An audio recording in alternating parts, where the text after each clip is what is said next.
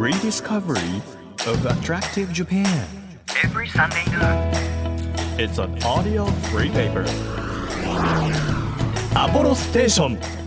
Drive Discovery Press.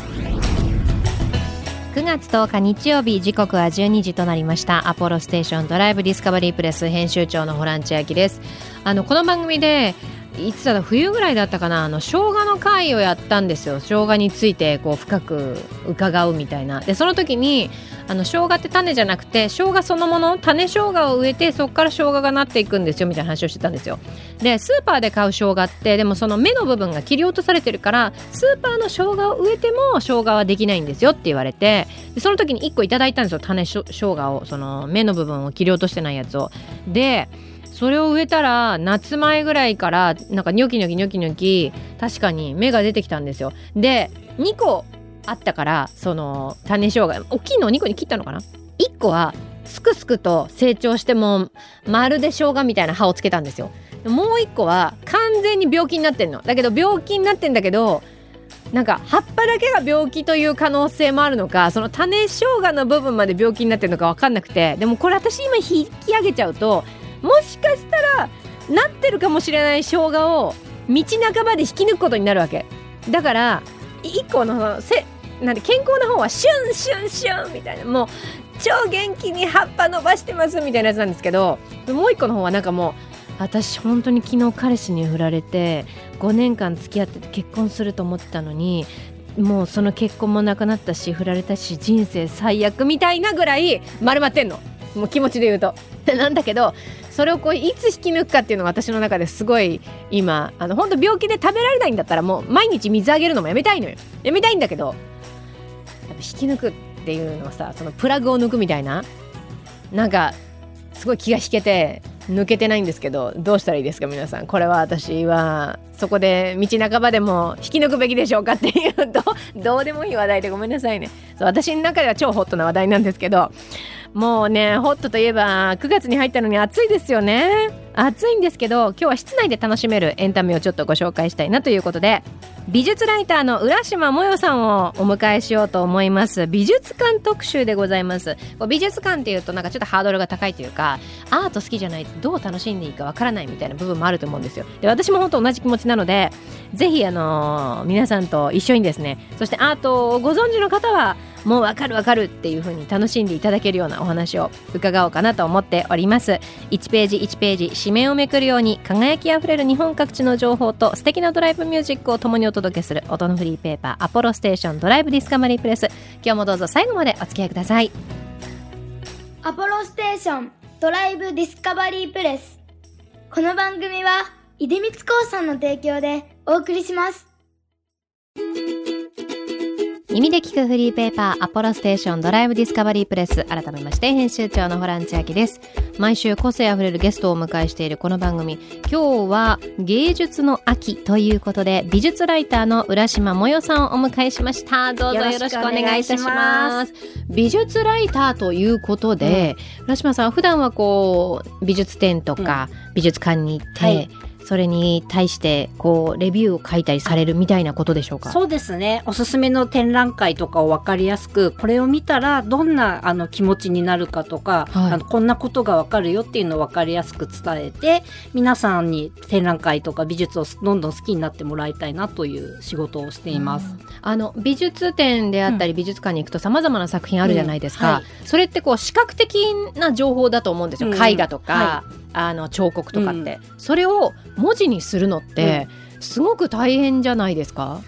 あ大変な時もありますよね、はい。でもあのいろんな歴史を踏まえた上でのこのなんていうかアウトプットだったりするので、はい。この時代はこんなのが流行ってたからこの色でこの形になってるんだよっていうのを伝えるとふむふむって思ってもらえる人がいたり。なるほど、あと今の人に置き換えるとこの人がこの絵を見てあのすごい影響を受けたんだよっていうとあじゃあちょっと見てみるかみたいな感じでうんなったりいろんなアプローチの仕方があると思います。視覚的な情報だけでは今度伝わらないものを背景だったりをこう文字にするっていう。そですねはい。そうなんですね。今、うん。まあさまざまなこう美術展であったり、うん。美術館であったりあとはこう街中にアートが溶け込んでいるとか、あはい。い、ろいろあると思うんですけど、今このタイミングだとおすすめって何かありますか？展覧会とかあですか？あ,、展覧会だとそうですね。あえっと京都と大阪の間の、うん。になるんですけれども、えっと朝日グループ大山崎山荘美術館っていうところにある、はい。えっと美術館は結構多分秋だから非常にあのまだ紅葉ちょっと早いかもしれないんですけど、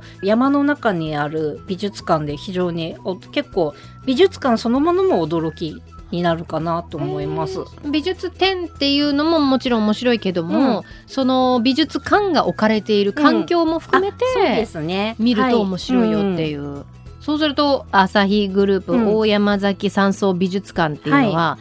紅葉とかんうん。なんかなんていう風景も含めて美しいっていうことですか？そうですね。もともとお金持ちのあの、はい山荘だったところを買い取って、展あの美術館にしているんでその本当に別荘地であの景観も美しいですしでその美術館の中にあるのは、えっと、民芸っていう浜田庄司さんとか河合勘次郎さんっていうさ陽の美っていうのを突き詰めた、はい。あの陶芸家の作品が置いてあったり、うんあとですねその別館が新しくできてそこが安藤忠雄さんのはいえっと、建築物でそこの中にはモネの睡蓮があったりとかもうなんかありとあらゆる美しいものが美しい自然の中で見られるっていうのが非常に楽しいですね。うん特に秋秋がおすすめですよっていう、秋ですね。へはい。ーあのいろんな美術展がある中でもちろんうん全国こう回られてると思うんですけど、これ行こうかなあれ行こうかなってご自身の心に留まるうん、ポイントって何になるんですか、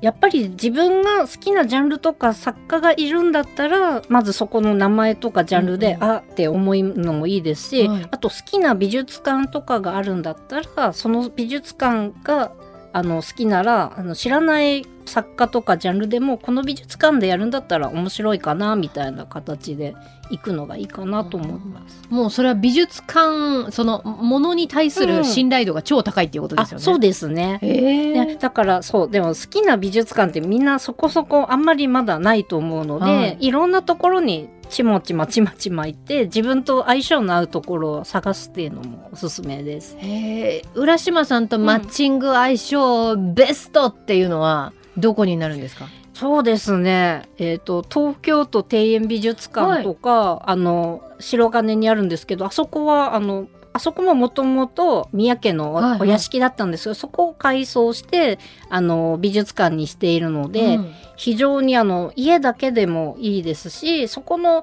あの調度品とかそのまんまにしてある中でいろんな現代美術からいろんな工芸だったりジャンルのものが置いてあって、うん。その普通の白い壁に置いてある絵とかとはちょっと見え方が違うっていうか普通の普通の人んち、ちょっとお金持ちの家のに置かれてる作品みたいな形なんでこう暮らしとうんアートとちょっと密接してる感じがあいいかなって思っています。ー建物自体アールデコでしたっけ？アールデコです。あなんか仕事で、おーさすが。それだけもう覚えてるそれだあ、でもちょっと覚えてるだけ素晴らしいです。アールデコでとか、うん。なんかガラス細工でとか。そうです、そうです。そうなんかそれを知ってると、うんなん。か今私みたいにこうドヤって言えるんですけど、なんかもうそれ以外は何もわからない。もう全部玉出ましたみたいな。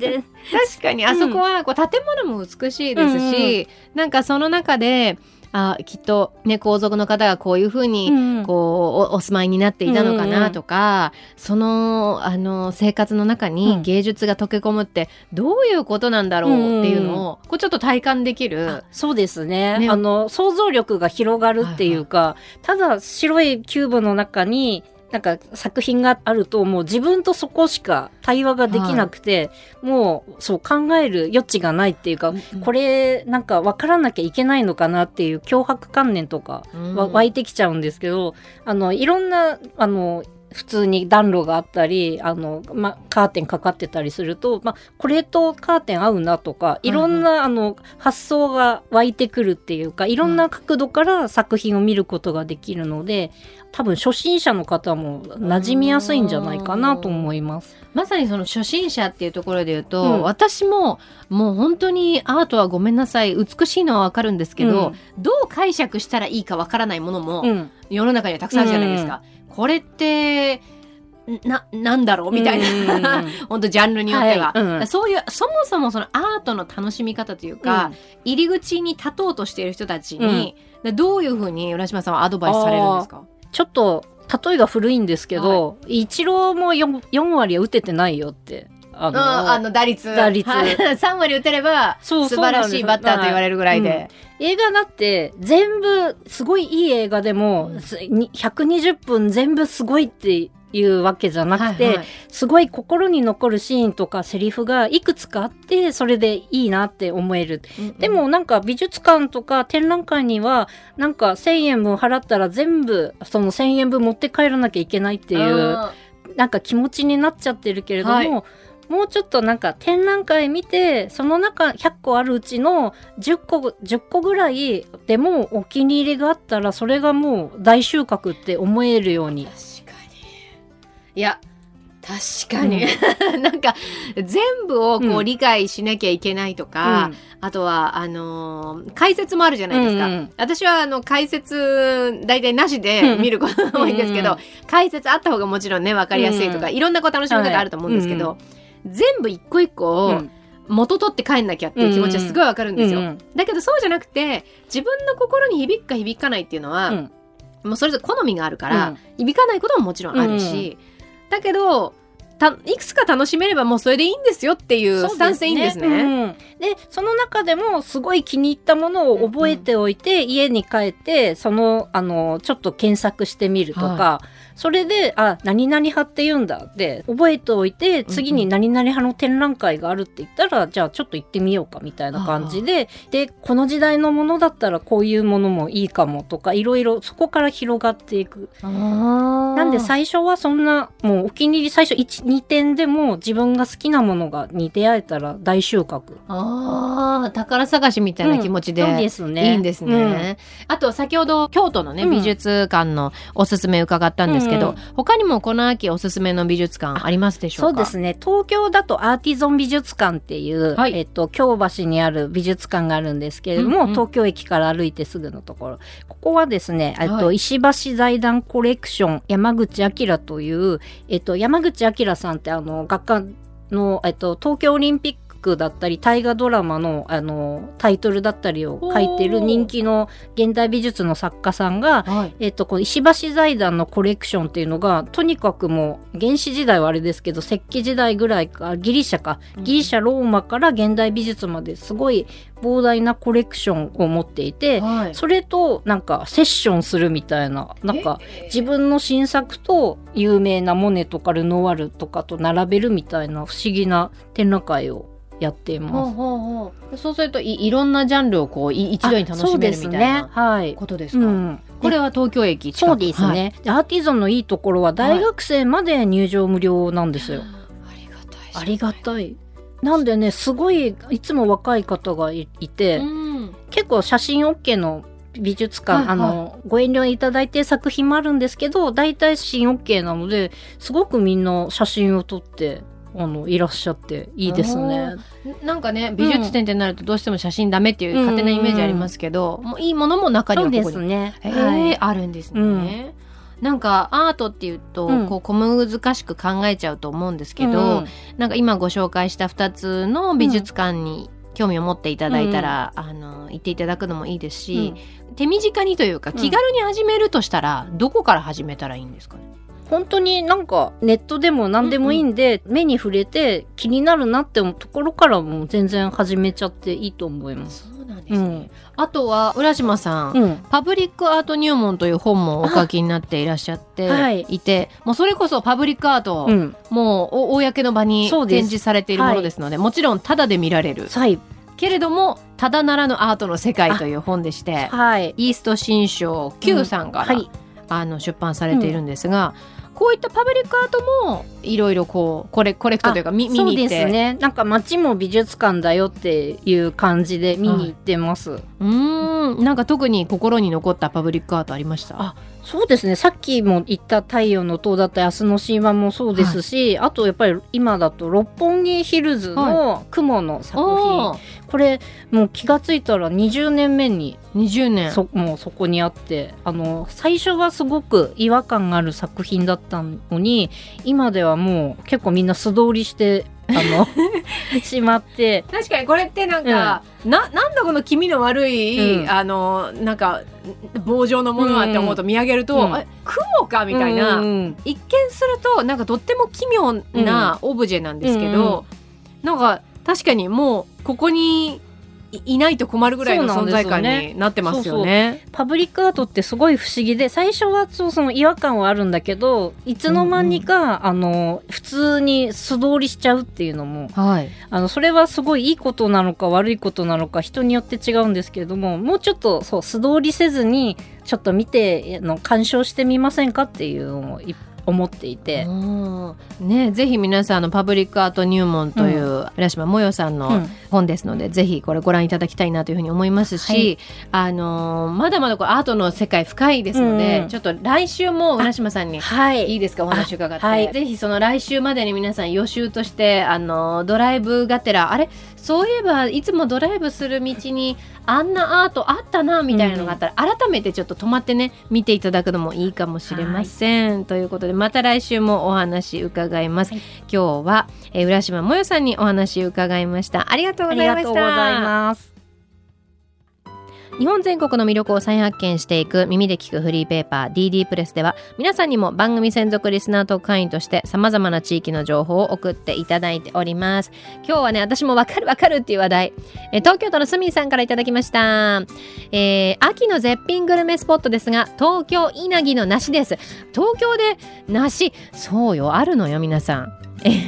スミンさんは稲城市に住んでいらっしゃるそうなんですけれども今年の秋も市内のあちこちで見かける梨畑の梨が大きくなり実際に食べました。稲城は梨の名産地で数年前に引っ越すまで、えー梨は酸味が気になってしまいあまり積極的に食べることがなかったのですが稲城の梨だから引っ越してきたってことね。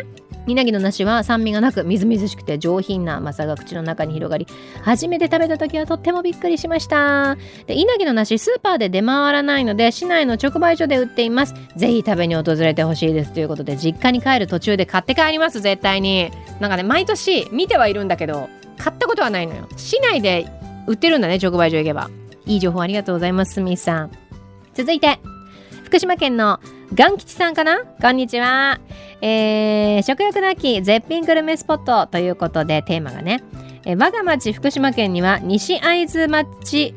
大和地区でのお蕎麦が名物です。取りたて打ちたてとおつゆにつけなくてもお蕎麦自体の味がしっかりしているので冷静でつるつると美味しく食べられます。ということで私お蕎麦も好きなんですよ。本当に美味しいよねお蕎麦の香りがする。本当になんかなんていうのこだわってますみたいなところに行くと。私も大好きです。ありがとうございます。福島県の西会津町大和地区のお蕎麦ね。覚えておきます。ありがとうございました。こんな感じで皆さんの町のさまざまな情報をお待ちしております。今月のテーマは食欲の秋絶品グルメスポットということでぜひぜひ情報お寄せください。Apple Station. Drive Discovery Press. 地域社会を支えるライフパートナーアポロステーションのスタッフがお客様に送るメッセージリレー。北海道小樽市の有限会社京極石油塩屋サービスステーション藤田浩二です。現在アポロステーションはそれぞれの町の様々なニーズにお応えするスマートヨルゼアを目指しています。国道5号線沿いにある当店では福祉事業所で作られている雑貨を展示して販売してもらっています。洗車やオイル交換を待つ間などぜひご覧になってみてください。展示を見に来ていただけるだけでも嬉しいです。地域密着のお店として去年で50周年を迎えましたがこれからもお客様や地域の皆様に喜んでいただけるお店作りを目指していきます。アポロステーション塩屋サービスステーションぜひご来店をお待ちしてます。あなたの移動を支えるステーションアポロステーション。東京 FM からホラン千秋がお届けしてきました。アポロステーションドライブディスカバリープレス今日は美術ライターの浦島もよさんをお迎えして美術館特集をお届けしました。美術を楽しむ空間そのものを楽しむっていうことぜひぜひこの秋はしてみたらいかがでしょうかというところで来週もね来ていただきます。楽しみにしていてください。この番組では毎月テーマを設けてメッセージや写真を募集中です。9月のテーマは食欲の秋絶品グルメスポットということでぜひ皆さんのグルメスポットおすすめグルメ教えてください。写真もね載せていただけると嬉しいです。情報を送ってくださった方の中から毎月3名様に番組セレクトのとっておきプレゼントを差し上げています。今月はやってきました。栗の季節最高ということで大人気のオブセドーの新栗栗缶をプレゼントです。この時期限定なんですね。新栗あの新新米みたいな感じ。しもう初物よ。新栗の風味がギュッと詰まった水羊羹のような滑らかな味ということでぜひぜひ欲しいという方メッセージを添えて番組ホームページからご応募ください。日本全国さまざまな場所にスポット当てて日本の魅力を再発見していく耳で聞くフリーペーパーアポロステーションドライブディスカバリープレスお相手は編集長のホラン千秋でした。バイバーイ。アポロステーションドライブディスカバリープレス。この番組は出光興産の提供でお送りしました。